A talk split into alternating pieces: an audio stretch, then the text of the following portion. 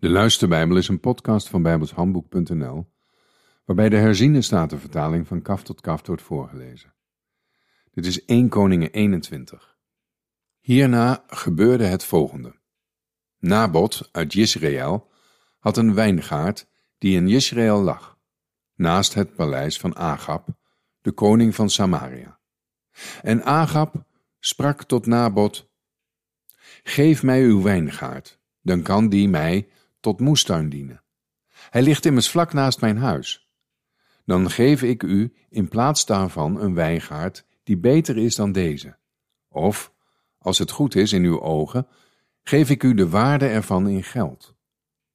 Maar Nabot zei tegen Agab, laat de Heere daarvan bij mij geen sprake doen zijn, dat ik u het erfelijk bezit van mijn vaderen zou geven. Toen kwam Agab thuis, somber gestemd en woedend, vanwege het woord dat Nabot uit Jezreel tot hem had gesproken. Dat deze had gezegd, ik geef u het erfelijk bezit van mijn vaderen niet. Hij ging op zijn bed liggen, wendde zijn gezicht af en nam geen voedsel tot zich. Toen kwam Izebel, zijn vrouw, bij hem. Zij sprak tot hem, wat is er dat uw geest somber gestemd is en dat u geen voedsel tot u neemt? Hij sprak tot haar, omdat ik tot Nabot uit Jezreel heb gesproken en tegen hem heb gezegd, geef mij uw wijngaard voor geld. Of, als u dat liever hebt, zal ik u er een wijngaard voor in de plaats geven. Hij heeft echter gezegd, ik geef u mijn wijngaard niet. Toen zei Izebel, zijn vrouw, tegen hem, moet u nu het koningschap over Israël uitoefenen? Sta op, neem voedsel tot u, laat uw hart vrolijk zijn, dan zal ik u de wijngaard van Nabot uit Israël geven.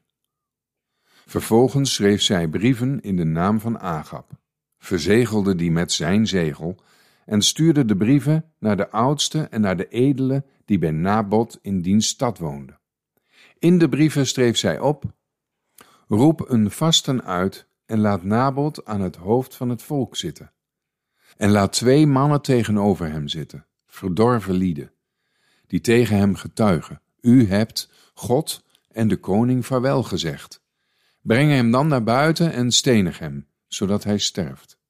En de mannen van zijn stad, de oudste en die edele, die in zijn stad woonden, deden zoals Izebel hun opgedragen had zoals geschreven was in de brieven die zij hun gestuurd had. Zij riepen een vaste uit en lieten Nabot aan het hoofd van het volk zitten. Toen kwamen er twee mannen, verdorven lieden, tegenover hem zitten. En die verdorven lieden getuigden tegen hem, tegen Nabot, ten overstaan van het volk.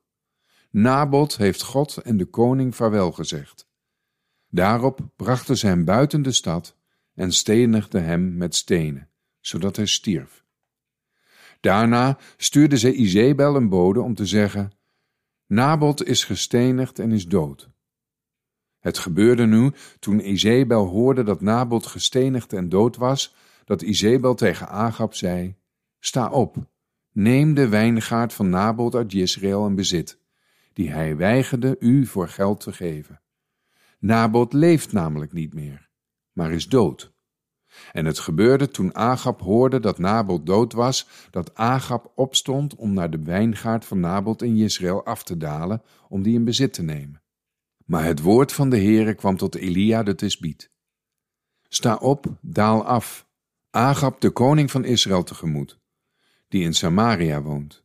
Zie, hij is in de wijngaard van Nabot, waarheen hij afgedaald is om die in bezit te nemen. En u moet tegen hem zeggen, zo zegt de Heer: Hebt u een moord gepleegd en ook iemands land in bezit genomen?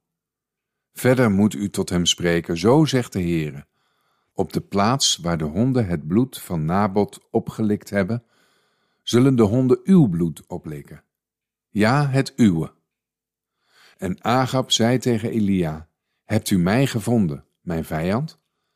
Hij zei: Ik heb u gevonden, omdat u uzelf verkocht hebt om te doen wat slecht is in de ogen van de Heere. Zie, ik breng onheil over u. Ik zal uw nakomelingen wegvagen, en ik zal van Agab alle mannen uitroeien, zowel de gebondende als de vrije in Israël.